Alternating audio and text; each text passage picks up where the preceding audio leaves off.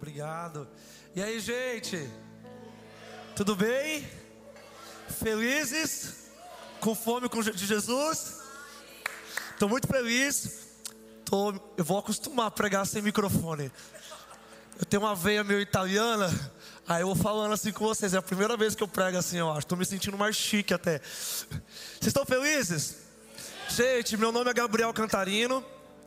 Sou pastor da igreja One. É, eu implantei a igreja One em São Paulo já faz uns cinco anos e o Senhor me enviou junto com é, a minha esposa e o meu filho para Imperatriz do Maranhão para a gente implantar uma nova igreja no Nordeste e pastorear o Nordeste, não só o Nordeste, mas o Norte do Brasil. Então, é, estejam orando por nós nesse tempo porque é desafiador, mas nós cremos numa grande obra do Senhor para o Nordeste brasileiro. Eu creio que é tempo de nós olharmos para o Nordeste mais do que nós olhamos para fora do Brasil, porque existe um avamento nascendo no Norte e no Nordeste do Brasil. A primeira vez que eu estive no norte do Brasil, eu estava aterrizando em Belém. E se você já foi em Belém, lá tem um rio é, quilométrico de largura. E eu estava descendo, o Espírito Santo falou para mim, falou comigo assim: as águas do norte e do nordeste do Brasil vão descer para tocar o Brasil. Então é, eu creio muito no que o Senhor está fazendo. E amém? Quando eu estava em 2020 em Imperatriz, eu mudei para lá, mas eu tive que voltar e agora eu voltei novamente. O Senhor me deu uma mensagem profética, o Senhor me deu um encargo profético para pregar a mensagem das sete igrejas de Apocalipse. Então, em comecinho de 2021, eu fiz uma série de lives que se transformou nesse livro chamado A Igreja do Fim, que é a maneira que o Senhor desejou que nós fôssemos preparados não através do meu livro, mas através da mensagem pra, de Jesus para as sete igrejas. Então nós sempre falamos que nós precisamos estar prontos para a volta de Jesus, amém? Mas nós não podemos apenas estar prontos de uma maneira individual. O Senhor, Ele está vindo para buscar uma igreja. O Senhor não está vindo para te buscar. O Senhor não está vindo para me buscar. O Senhor está vindo para nos buscar. Então eu não vou subir sozinho, eu vou subir com uma igreja que vai se casar com Jesus. E se existe um casamento, o Senhor Jesus está esperando um tipo de noiva da qual ele vai casar.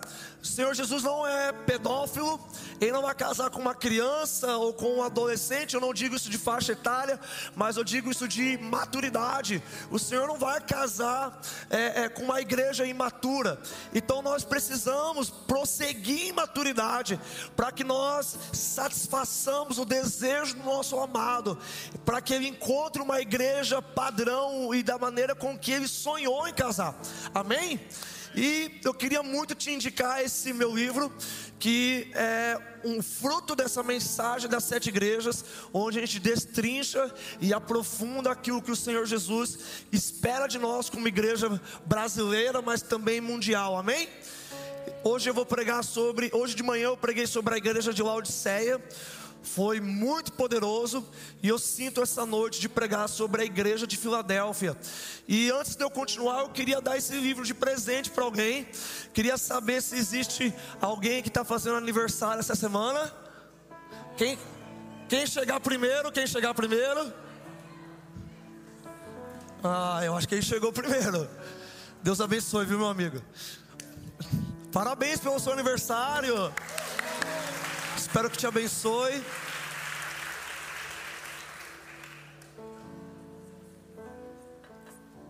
Abra comigo lá em Apocalipse capítulo 3. Muito feliz de estar aqui com vocês.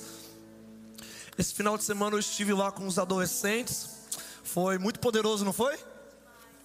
Muitos deles foram tocados por Jesus. Eu sinto um pouco de inveja deles.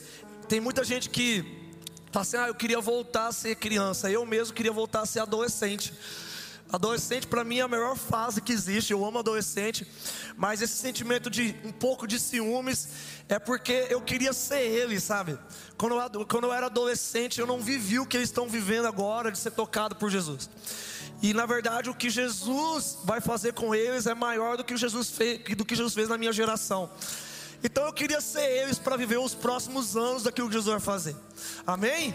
Então eu queria muito que você investisse nos seus filhos, nos seus amigos adolescentes, porque eles serão os próximos avivalistas, reformadores, apóstolos, profetas, evangelistas e mestres. Amém? Apocalipse 3, versículo 7 vai dizer assim: Ao anjo da igreja em Filadélfia escreve: Estas coisas diz o santo, o verdadeiro, aquele que tem a chave de Davi, que abre e ninguém fechará, e que fecha e ninguém abrirá. Queria que você fechasse seus olhos nesse momento, eu quero orar por você. Na verdade, não é por você, eu quero orar com você. Então, feche seus olhos, se concentra na presença de Jesus. Abra o seu coração, abra o seu espírito. Eu não quero que você apenas ouça uma mensagem, mas eu quero que você verdadeiramente seja encontrado pelo Senhor Jesus. O maior desejo, o, o, propósito da pregação não é te informar, mas é te promover um encontro com Deus. E esse é o meu anseio, Pai, no nome do Senhor Jesus. Nós nos aproximamos do trono da graça agora, confiantes de que nós podemos receber espírito de sabedoria e revelação. Estenda suas mãos como se fosse receber algo. Senhor Jesus, nos dê espírito de sabedoria e revelação. Uau. Enche essa casa agora com a Sua presença. Enche, Deus, agora cada pessoa com conhecimento genuíno que vem do alto conhecimento genuíno da pessoa de Jesus. Abra os nossos olhos, desvende diante de nós os mistérios celestiais, os mistérios do coração de Deus, o mistério da mente de Deus. Nós não queremos ser ignorantes, nós não queremos estar a parte daquilo que o Senhor está fazendo.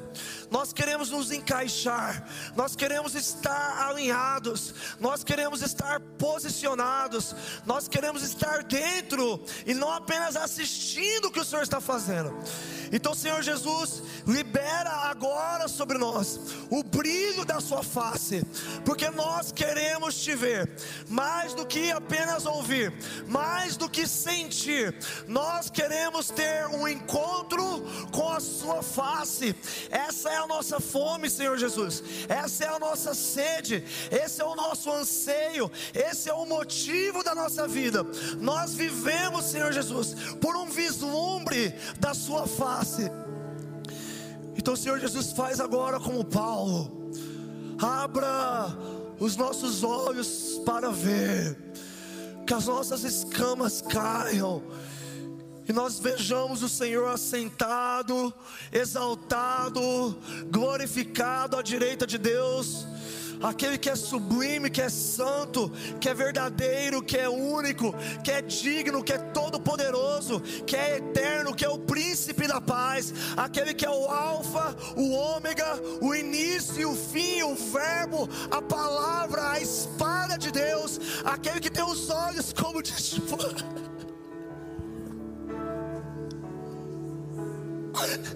Aquele que tem os olhos como de chama o cabelo branco como a neve. Filho de Davi, não passe de nós. Tem compaixão de nós, nós queremos ver. Começa a dizer para o Senhor Jesus, você mesmo agora.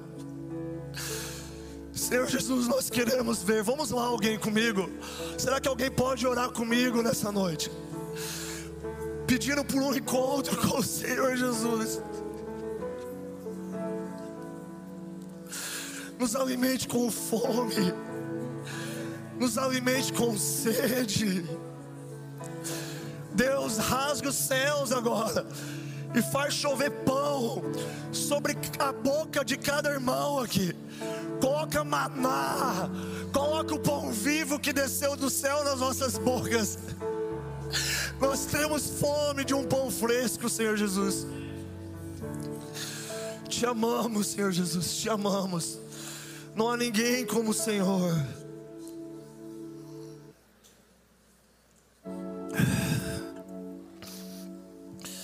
Meus amigos, Apocalipse 3, versículo 7, nós começamos a enxergar a mensagem de Jesus para a igreja de Filadélfia. E Filadélfia, ela foi construída pelo rei Filipe.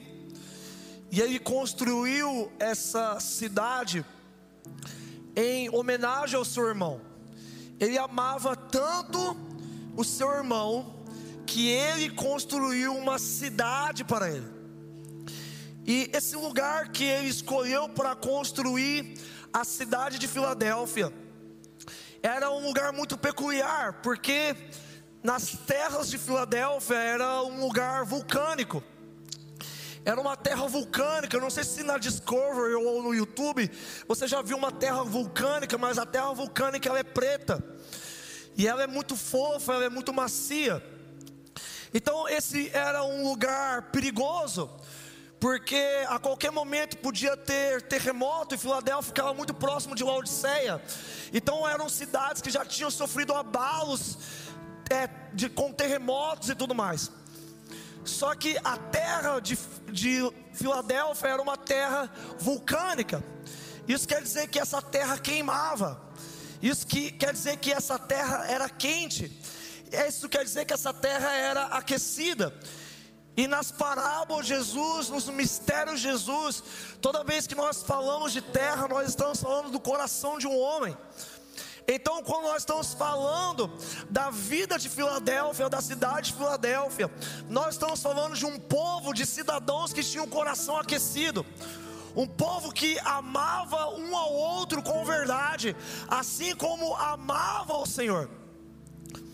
E nessa terra vulcânica, é muito interessante porque ela pode parecer, vocês estão comigo? Pode parecer que ela é destrutiva, mas na verdade ela era muito frutífera. E nessa terra de Filadélfia existia algo que eles plantavam que era muito peculiar, que havia plantações de uva na terra de Filadélfia.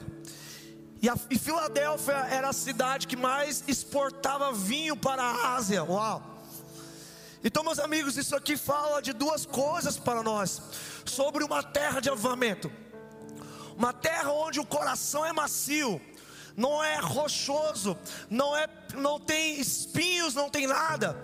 A terra de Filadélfia fala do nosso coração aquecido pelo Senhor, mas também é uma terra frutífera que produz vinho novo. Uau! Produz avivamento exporta avivamento, exporta vida de Deus, exporta comunhão com Deus. E diferente da mensagem de, da, de hoje de manhã, onde essa não era uma mensagem diretiva para a família de Sescope, mas eu creio que essa é uma mensagem profética de transição para um novo tempo da família de Sescope. Porque esse é um tempo de da família de Zescope começar a exportar vinho novo, exportar avivamento, exportar vida para outros lugares, para outras nações, de uma maneira nova, não porque não fazia antes, mas porque o Senhor está renovando. Oh, o nível de presença, o nível de comunhão, o nível de amor um pelo outro. Então esse é o momento que a família de Sescope ela está ficando cada vez mais estruturada. Mas meus amigos, a estrutura ela nos fornece segurança, sim. Mas meus amigos, Filadélfia não é uma cidade que se move por estruturas, ela se move por relacionamento. Uau! Então, meus amigos, este é um tempo de nós olharmos mais para as pessoas do que aquilo que nós estamos construindo. Uau. Porque o lugar seguro da qual nós estamos falando não é esse, esse templo maravilhoso aqui. O lugar seguro que nós estamos falando como igreja é a pessoa que se assenta do meu lado. É o irmão que vai no meu DNA. É o irmão que compartilha a vida comigo e eu compartilho vida com ele. Então, meus amigos, Filadélfia é um lugar de uma cidade fraternal, de relacionamentos familiares. Uau! Onde nós nos sentimos pertencentes um ao outro, onde eu devo a minha vida ao outro, onde as nossas relações não são baseadas em ministério, em líder de célula, ou de ministério de adoração, de profecia, de intercessão, ou de sala de oração. Não, nós não nos relacionamos, meus amigos, por aquilo que nós podemos fazer. Nós nos relacionamos por quem o outro é. Uau. Então, provavelmente, não sei se você é novo aqui, mas eu tenho certeza que se você chegar aqui e perguntar, como é que eu faço para fazer parte dessa igreja? O Douglas ou os líderes não vão falar para você, ah, faz isso, isso, isso aqui, vai te dar uma cartilha, não. Essa aqui é uma igreja de relacionamento. Onde vai te dizer, toque o corpo, se relacione com o corpo, sugue o corpo, tenha fome do corpo. Uau! Meu amigo, não, é, não, quer, não, não tem nada a ver com estar presente, tem a ver com compartilhar a vida. Então, Filadélfia fala de um lugar vulnerável, fala de um lugar de exposição, fala de um lugar onde nós nos expomos e nos sentimos seguros para que nós sejamos nós mesmos diante da nossa igreja. Oh. Meu amigo, aqui ninguém está interessado no que você faz. Eu sei porque eu faço parte dessa família espiritual. Nós estamos interessados em quem você é. Nós estamos interessados na sua vida. Claro que aqui você vai receber chamadas, você vai ser preparado em um monte de coisa. Mas a verdade, meus amigos, é que nós estamos interessados em você. Estamos interessados no seu coração. Estamos interessados em como está o seu casamento e como está a sua vida financeira. Nós não queremos apenas olhar para a sua vida e de cima do púlpito direcionar a sua vida. Nós queremos sentar com você ouvir a sua vida, participar, entrar dentro de você e compartilhar a vida do Senhor Jesus para você. Vamos lá, alguém. Um coração aquecido não é só um coração aquecido pelo Senhor, mas é um coração aquecido pelo outro. Oh.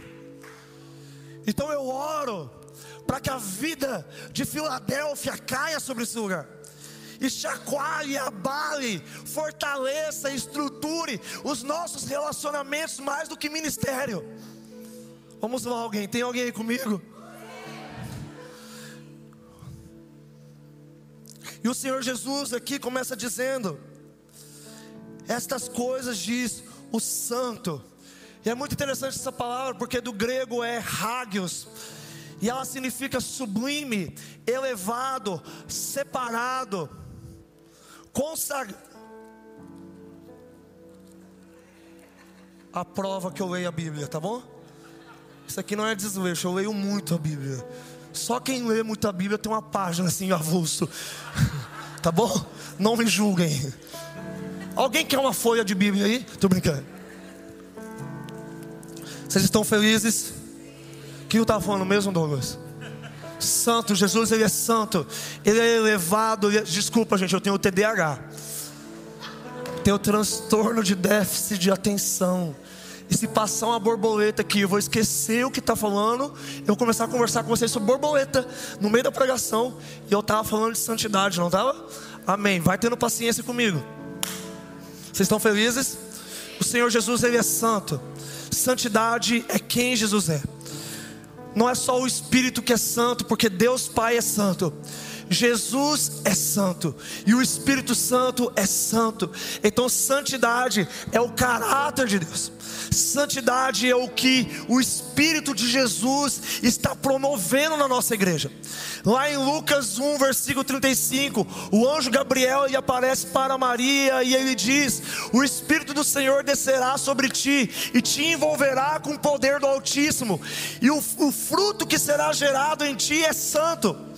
Então a palavra hagios, ela aparece duas vezes no mesmo versículo, para dizer que do Espírito Santo que estará sobre Maria. Oh, mas também aquilo que está sendo gerado dentro de Maria é santo. Então a missão do Espírito Santo sobre a igreja, Douglas, a presença do Espírito Santo sobre a igreja, como uma mãe, é, tem a função de gerar. Gerar o que em nós? Caráter de Deus. E meus amigos, está aí a transição desse tempo. Porque aquele que, é, que não é santo, aquele que vive em pecado, não vai entrar no que Deus está fazendo. Então esse é um tempo onde o Senhor Jesus ele está aumentando o nível de santidade de nossas igrejas.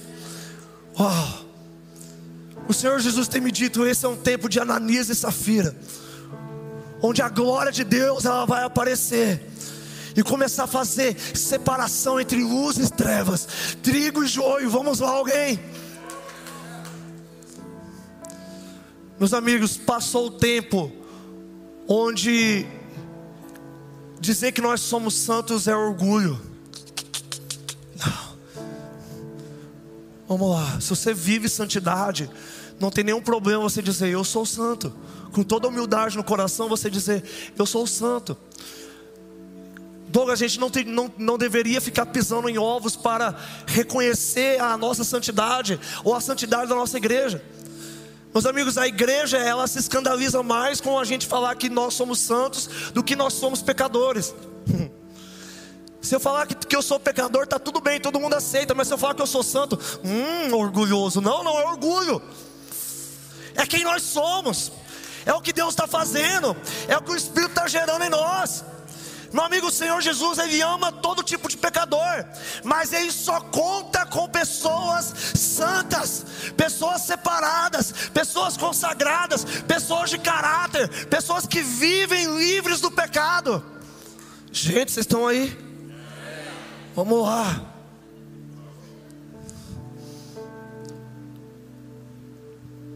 Meus amigos, santidade é o que nós estamos buscando. E é possível, meus amigos. É possível viver santidade. É possível. Pela graça do Senhor Jesus, já faz mais de 10 anos que eu não vejo pornografia. Pela graça de Jesus, já faz mais de 10 anos que eu não luto contra a masturbação. Uau! Já faz mais de 10 anos que eu sou livre de 90% das minhas coisas. Isso não é orgulho, meus amigos. Isso é reconhecer que é isso que a presença de Deus está fazendo em nós. A presença de Deus não quer produzir um arrepio em você. A presença de Deus não quer produzir sensações. Isso é muito legal, isso existe. Mas a presença de Deus quer produzir Ele mesmo a imagem e a semelhança do Filho de Deus, porque nós fomos predestinados antes da fundação do mundo para sermos conforme a imagem do Filho. Então, predestinação, meus amigos, tem a ver com santidade. Santidade é o meu destino. Ó, oh, vamos lá. É isso que o Senhor Jesus está fazendo promovendo pessoas santas. Enquanto o mundo está promovendo homossexualidade, aborto, uma série de coisas, o Espírito de Jesus está produzindo pureza, uau, produzindo santidade. Vamos lá.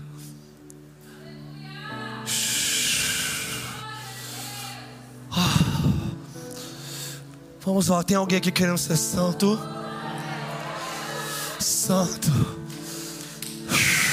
Santo é quem Deus é, mas santo é aquilo que Ele está fazendo de mim. Ah, meus amigos, nós precisamos amar santidade. Santidade não pode ser um peso. Santidade faz parte de quem nós somos. E aí o Senhor Jesus continua dizendo: eu sou essas coisas diz o santo e o verdadeiro, aquele que tem a chave de Davi, que abre e ninguém fechará, e que fecha e ninguém abrirá. Meus amigos, abra comigo lá em Isaías 22. Eu quero te dar o contexto desta palavra aqui. Isaías 22, Isaías fica depois de Salmos, Provérbios, Eclesiastes, Cantares.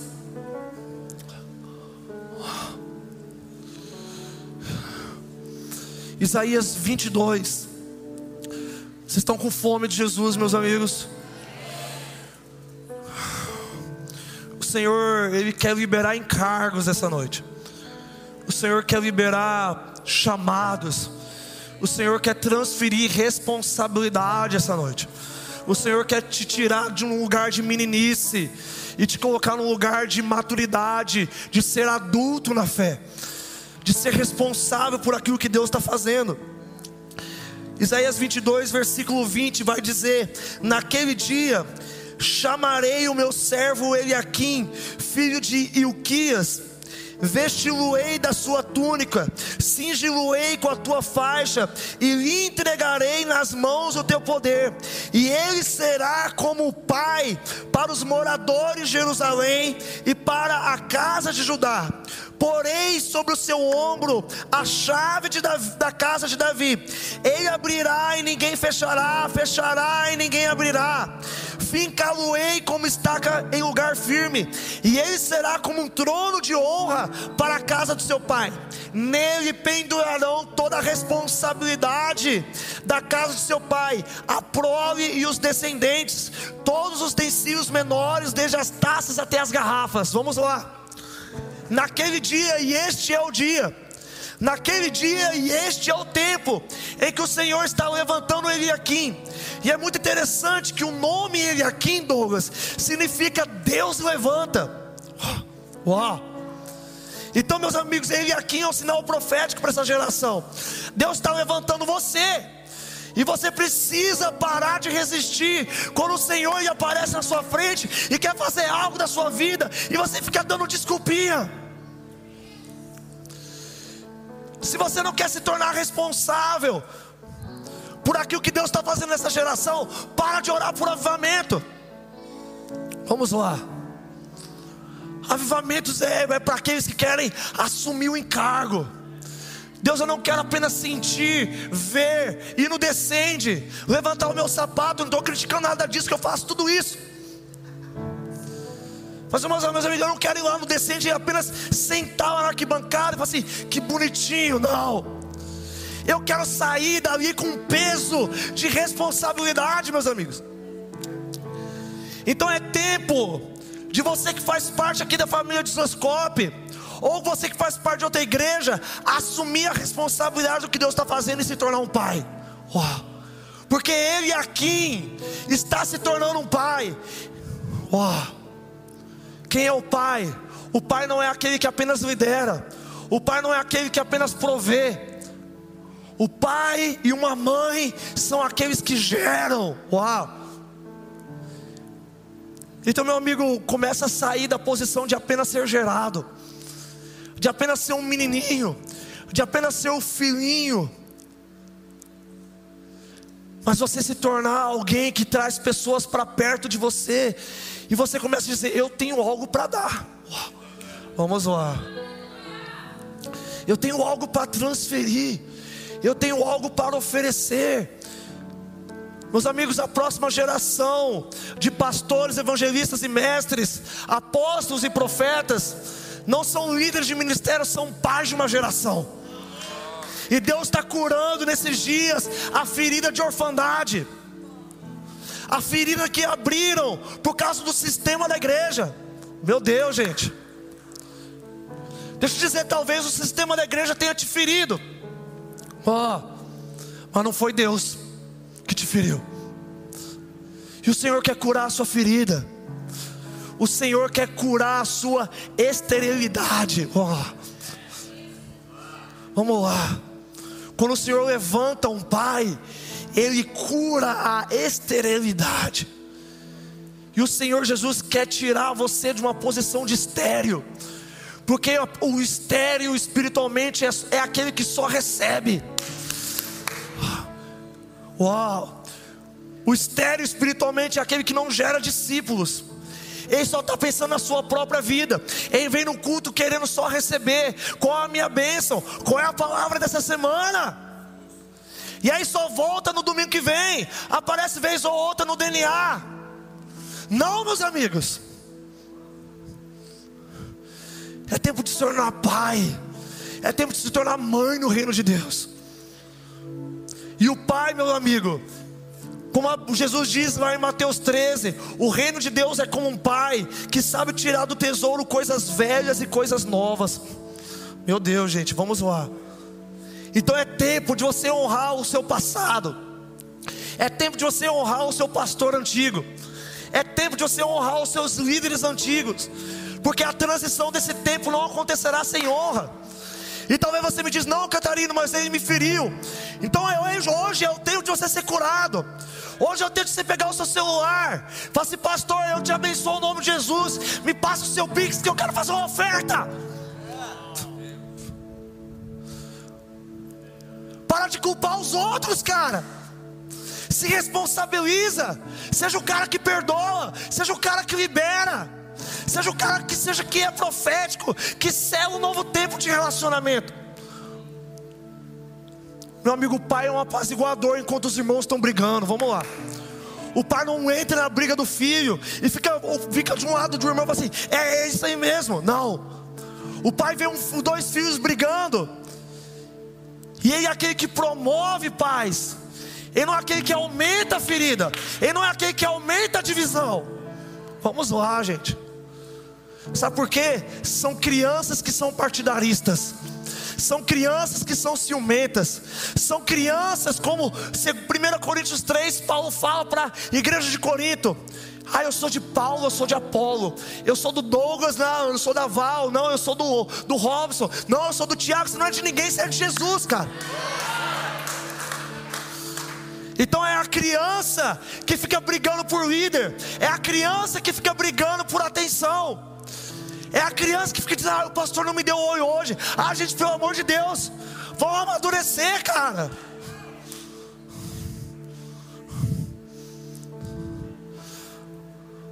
Oh, cara. O Senhor tem pressa.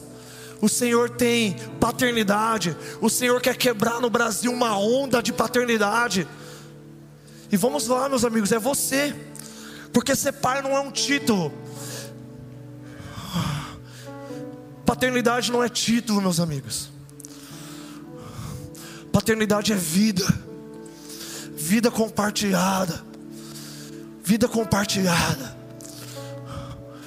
Senhor Jesus, nós oramos agora. Cura toda esterilidade espiritual.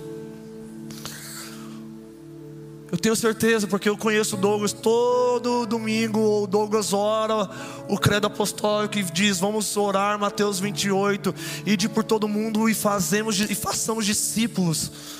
Uau. Não é o Douglas que, tem, que apenas tem que fazer discípulo, você tem que achar um filho por aí perdido. Vamos lá. Vamos lá. Vamos lá.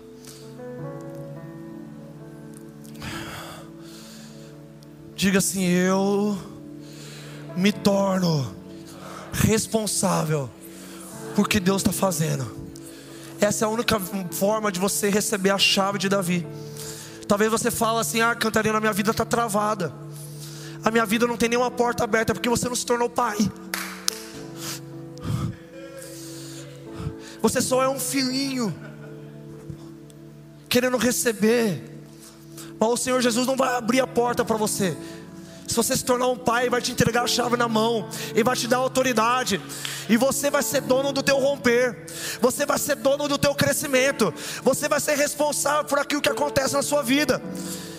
Então, quando nós nos tornamos responsáveis, o Senhor, ah, achei um lugar de descanso, achei alguém que eu posso confiar, achei alguém que eu posso depositar a autoridade. Sabe que tem alguém aqui que, que quer crescer em autoridade? Crescer em unção, crescer em poder de Deus, não para que nós sejamos glorificados, mas que o reino de Deus, a igreja de Deus avance através de nós. Meus, meus amigos, o Senhor Jesus quer te dar chaves, e o Senhor está dando chaves para essa igreja hoje, mas o número de chaves só vai aumentar quando mais pessoas se tornarem responsáveis aqui dentro. Uau! os amigos. O Senhor quer contar com vocês. Essa é uma noite de convocação. Essa é uma noite de promoção espiritual. Essa é uma noite de chaves. Essa é uma noite de responsabilidade. O Senhor Jesus quer te dar responsabilidade para que você tenha descendência espiritual. Vamos lá, gente.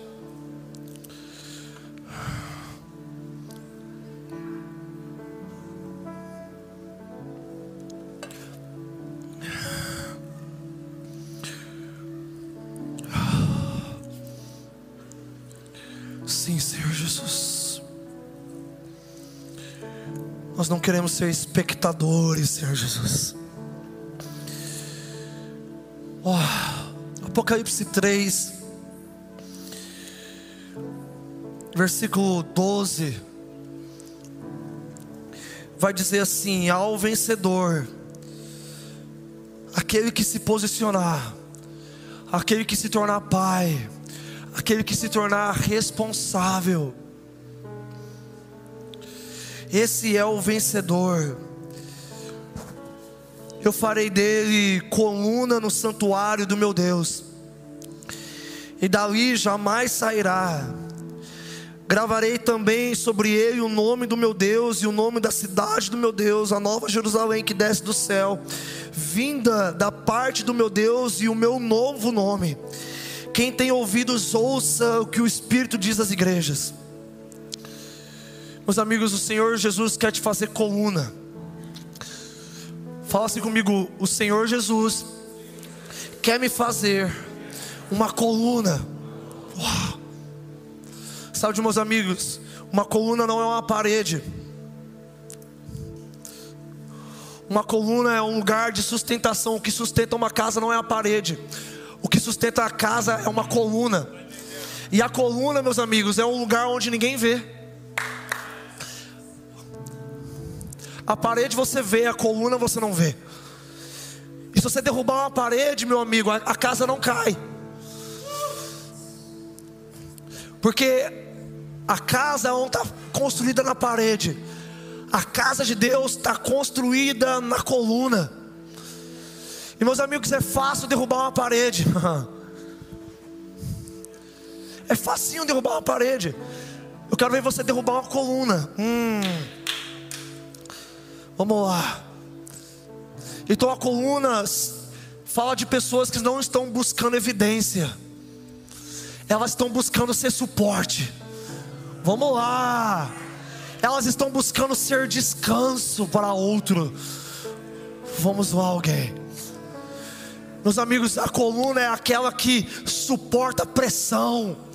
A coluna é aquela que suporta dores. A coluna é aquela que suporta tribulação. Aquela, a coluna é aquela que suporta peso. Meus amigos, é tempo de você deixar de ser um bloquinho e você começar a se tornar uma coluna. Vamos lá. O Senhor quer fortalecer o seu homem interior para que você aguente mais. Meus amigos, eu não conheço uma pessoa nesses dois anos de pandemia que não passou por tempos difíceis. Mas o tempo difíceis não estava a fim de nos humilhar, mas estava, estava o propósito do tempo difícil é nos forjar. Porque a coluna é aquele homem, aquela mulher, da qual Paulo fala. As nossas leves e momentâneas tribulação, Shekanamai, estão produzindo para nós eterno peso de glória. Meu amigo, eu quero dizer uma coisa: eu honro a sua dor. Talvez você perdeu pai nesse Covid. Talvez você perdeu mãe nesse Covid. Talvez você tenha perdido seu cônjuge. Talvez você tenha, tenha perdido filhos. Talvez você tenha perdido negócios. Eu respeito a tua dor. Eu passei por muita dor no passado, cara. Então eu, eu sou um homem de dores. Eu sou um homem de sofrimento. Eu respeito a tua dor. Mas sabe o que a Bíblia fala sobre a minha ou a sua dor? Ela é leve. Hum. Eu não sei você, eu me ferrei muito nesses dois anos. Eu fui muito quebrado nesses dois anos. Tem alguém aqui comigo? Alguém também se ferrou muito nesses dois anos, foi muito esmagado por Deus esses dois anos, mas sabe de uma coisa? Foi leve. Vamos lá, foi momentâneo, porque pesado não é a tribulação, pesado é a glória, porque a tribulação ela é leve. A glória é pesada. A tribulação ela é momentânea, é, mas a glória ela é eterna. Vamos lá, alguém. É assim que a gente forja a coluna, no meio do sofrimento, no meio de dores. Uau. Profeticamente, meus amigos, ano passado eu fiz uma tatuagem que ferrou com a minha vida. Aqui na minha mão está escrito: o privilégio é maior que o preço. Hum. Alessandro, na terça-feira de fevereiro do ano passado, 16 de fevereiro, pregou sobre Jó. E eu estava assim: meu Deus, essa palavra é para mim. Deus me livre, mas essa palavra é sobre mim. Meu amigo, ano passado, para mim pessoalmente, o preço foi muito alto, mas o privilégio, o preço de ser caluniado, o preço de quase perder o meu filho. A Priscila passou por uns quatro, umas quatro, cinco ameaças de aborto. Uma das últimas ameaças de aborto que a Priscila passou, Douglas. Eu estava visitando um novo apartamento. E a Priscila falou assim: Olha, no fim da visita, a Priscila falou: Olha, eu preciso ir no banheiro. Ela estava com uma leg. No fim da visita, ela saiu do banheiro. Tinha sangue até na perna dela, cara. Nos dois joelhos. E você que é mulher, você sabe que a leg ela é grossa. E o sangue estava vindo para fora, ficando grosso. Era muito sangue, cara. E a gente tinha uma promessa para o João aqui, na, sobre a vida dele. Mas na, quando eu vi tudo aquilo de sangue, eu entrei no carro para ir para o hospital e eu precisei, a gente botou uma música de adoração e a gente foi dizendo, Jesus, obrigado pelo João. Mas a gente está vendo que você está levando ele. Meus amigos, essa foi a coisa mais difícil que eu fiz na minha vida, Douglas. Entregar um filho que eu não tinha visto. Entregar um filho que eu não tinha convivido entregar um filho que eu não tinha pego no colo. Meu Deus, meus amigos, foi doloroso, foi pesado, aquela dor parecia eterna, mas cara, uau, a glória de Deus foi entrando, entrando, entrando. E o ar foi ficando denso, difícil de respirar, e a voz do Espírito Santo dizendo comigo e para Priscila: esse é o último susto, oh meu Deus. Mas, meus amigos, entregar o filho fez com que eu e a Priscila suportasse a provação. Paulo fala para aqueles que estão passando no deserto: não murmureis porque a murmuração vai fazer você ficar rodando no tempo da tribulação, rodando em círculo, rodando em círculo. Então o tempo da tribulação é tempo de gratidão. Meus amigos, se eu pudesse escolher, eu nunca mais passava pelo que eu passei no passado. Mas hoje eu estava falando com Douglas, Douglas, eu sou grato. Eu sou grato pelo fruto. Eu, for, eu sou grato por aquilo que foi gerado em mim. Eu sou grato pela maturidade que a dor trouxe para mim. Sabe de uma coisa, meus amigos? Hebreus 5 fala, cara, eu estou queimando muito. Hebreus 5 fala que Jesus aprendeu por meio do sofrimento. Gente, que coisa louca! Como aquele que é onisciente, cheio de sabedoria, o próprio Filho de Deus aprendeu alguma coisa.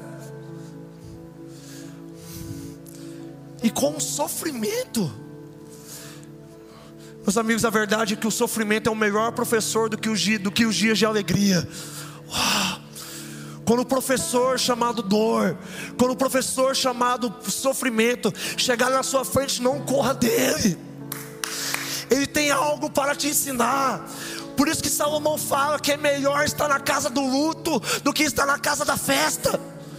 Vamos lá, meus amigos. Nós não tememos a tribulação, nós não tememos dias escuros, porque o Senhor está liberando o peso de glória sobre nós.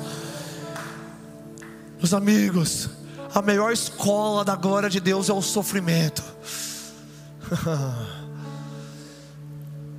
o sofrimento vai te fortalecer para você ser uma coluna do santuário de Deus. A palavra, eu já passei oito segundos, mas eu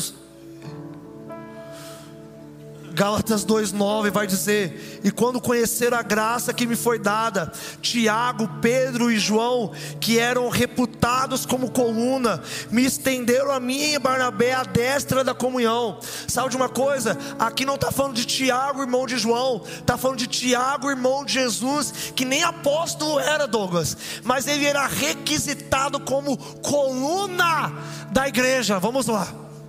Sabe por quê, meus amigos? Ser coluna, Tiago, não tem nada a ver com posição, não tem nada a ver com dom, não tem nada a ver, meus amigos, com chamado. No tempo de Jesus, o irmão de Jesus, chamado Tiago, nem cria em Jesus. É só meu irmão mais velho mimado, que acha que é alguma coisa de Deus. Vamos levar ele para casa, para ver se ele lava uma louça com a gente, porque sobrou para a gente. Esse era Tiago, nem cria em Jesus. Ele não era nenhum dos apóstolos, mas não é por causa disso que ele deixou de ser coluna. Uau! Porque coluna não é título, coluna é posicionamento em Deus. No tabernáculo de Moisés, Douglas, havia mais de 60 colunas para sustentar a presença, a habitação de Deus. Douglas, imagina uma, uma igreja com mais de 60 colunas, com mais de 60 figuras apostólicas, com mais de 60, 60 pais na fé. É isso que a família de Zescope está se tornando nesse tempo. Mais de 60 colunas, é por isso, Douglas, que nós estamos falando tanto nessa igreja sobre tabernáculo, sobre presença, sobre aliança. Porque o Senhor quer gerar uma estrutura interna. Uau! Que sustente a glória de Deus, que Deus pode descansar sobre você. Uma igreja apostólica e profética, como eu disse hoje pela manhã, ela marca o fim da visitação e o início da habitação de Deus. Meus amigos, não é tempo de visitinha de Jesus, é tempo de habitação. É tempo de você se tornar um tabernáculo da glória de Deus. Ah, coluna de Deus. Então, meus amigos, é tempo de você se tornar uma coluna desta igreja. Coluna dessa igreja. Porque a outra referência para coluna, Douglas, ela aparece lá em 1 Timóteo 3, versículo 15, que diz: Para que se eu tardar, fique ciente de como se deve proceder na casa de Deus, que a igreja de Deus vivo, do Deus vivo, coluna e baluarte da verdade. Uau! Então, meus amigos, quando nós temos uma igreja, Douglas, que ela é cheia de colunas, cheia de líderes, cheia de pessoas apostólicas, cheia de pessoas que carregam a presença de Deus, então a igreja, a família de Sascope, se torna uma coluna para a nação. Uau! Então eu estou falando aqui, meus amigos, de vocês se tornarem uma coluna para essa casa, e essa casa se tornar uma coluna para o Brasil para o Brasil e para as nações. Douglas, o que nós estamos gerando nesse tempo? Pessoas que carregam, que suportam a glória de Deus, que são inabaláveis, que são plantadas como árvores junto ao rio de Deus. Uau, vamos lá, alguém, gente. Vamos lá, alguém. Douglas, se você focar nisso na próxima estação, você vai poder ir embora com muita tranquilidade. Sabe por quê? Uma igreja de coluna, ela se gera sozinha. Douglas, se você deixar apenas filhos, vão morrer. Vai virar uma casa de órfão. Vai virar uma casa de competição. Mas se nós focarmos em deixar paz, meu Deus, colunas, baluarte. Essa coluna no Antigo Testamento, no Antigo Testamento fala da nuvem, a coluna da nuvem de Deus e a coluna de fogo de Deus. E é tempo, meus amigos, de você se tornar uma coluna da nuvem de Deus. Sustentando a glória de Deus em meio ao deserto, em meio à tribulação.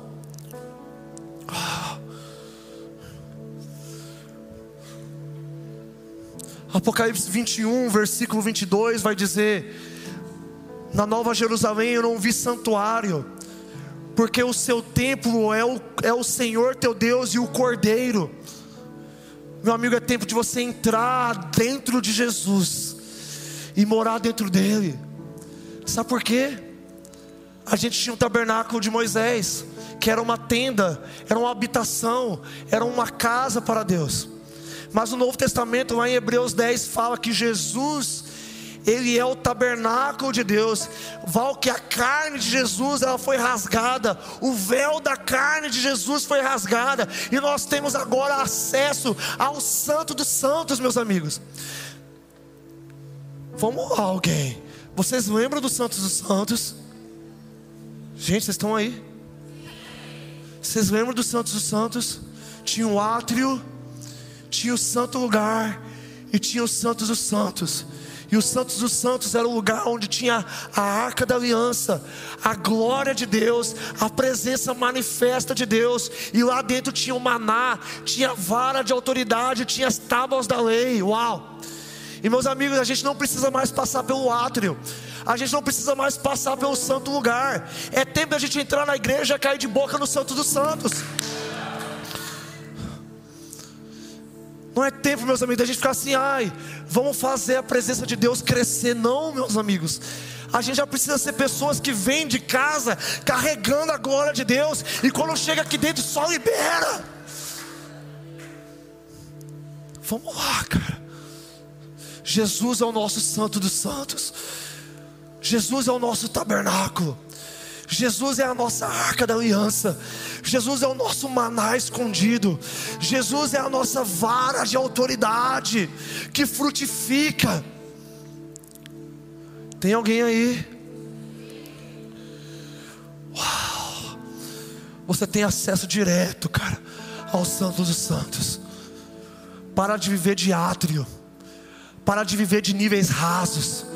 Para de viver de água que bate no tornozelo. Para de vir na igreja só para pedir perdão.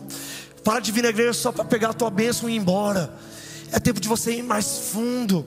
Ir mais fundo na glória manifesta de Deus, na presença de Deus que toca o nosso corpo físico toca a nossa alma, sim. Eu estou falando de experiência viva com Deus. Eu estou falando de experiência com Deus diária onde nós somos afetados pela presença de Deus, saturados pela presença de Deus, onde eu estou no meu trabalho, eu sou invadido por Deus e eu começo a orar em línguas lá dentro, eu começo a ter visão lá dentro mesmo, porque meus amigos, a presença de Deus já não é algo que eu deixo no meu quarto. Meu amigo, para de caçar um tempo para Deus na, na sua rotina. Não, não, não, não. Isso é coisa de menino, cara. Eu amo devocional, eu amo leitura bíblica. Mas, meus amigos, viver só disso é meninice. Porque o homem de Deus, ele leva o seu quarto, ele leva o seu santo dos santos, ele leva a sua arca da aliança, por onde ele vai, ele está carregando a glória de Deus, e não e o seu devocional, a sua intimidade com Deus, o seu tempo com Jesus é ininterrupto, ele é imparável. Vamos lá, gente. Hoje uma pessoa de manhã falou assim, Catarina, eu, eu trabalho, eu faço faculdade, não estou achando tempo com Deus. Eu falei assim, meu amigo, põe Deus dentro da sua rotina. Toma banho com Deus, escova dente com Deus, vai no carro com Deus, que não tem tempo caramba, cara. Você está querendo dar um tempinho para Jesus, dá o seu dia para Jesus.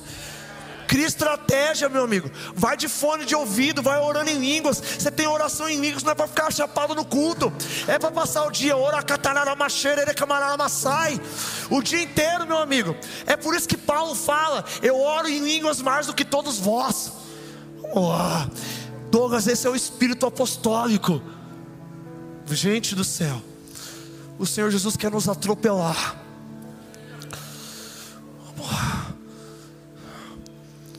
Eu vim de São Paulo até aqui orando em línguas.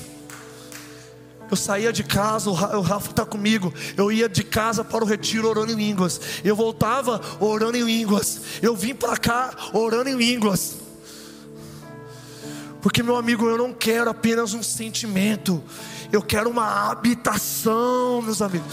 Eu estou fascinado pela presença de Deus. E eu não quero perder. Meu amigo, não é normal viver fora da presença de Deus. Não é normal não sentir a presença de Deus. O que é normal a gente viver saturado. O que é normal nós vivermos afetados. O que é normal nós vivermos em lágrimas. O que é normal nós temos comunhão com Deus 24 por 7. Meu amigo, eu durmo com Deus. Na hora que eu vou dormir, eu ponho o meu soaking lá. Meu Deus, gente. E eu nem preciso orar, porque Deus já entrou no lugar. E acontece Salmos 4, versículo 8: Em paz me deito, e logo pego no descanso, porque só o Senhor, meu Deus, me faz repousar em segurança.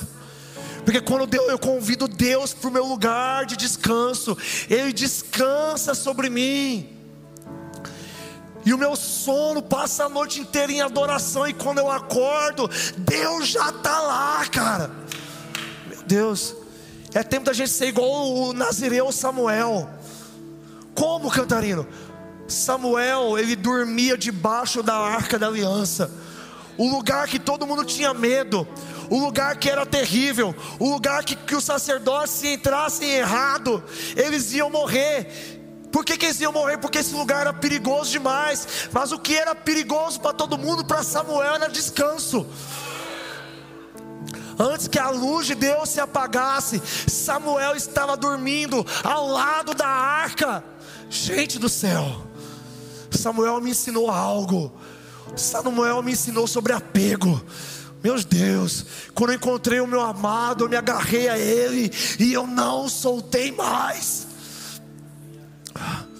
Gente, vocês estão aí.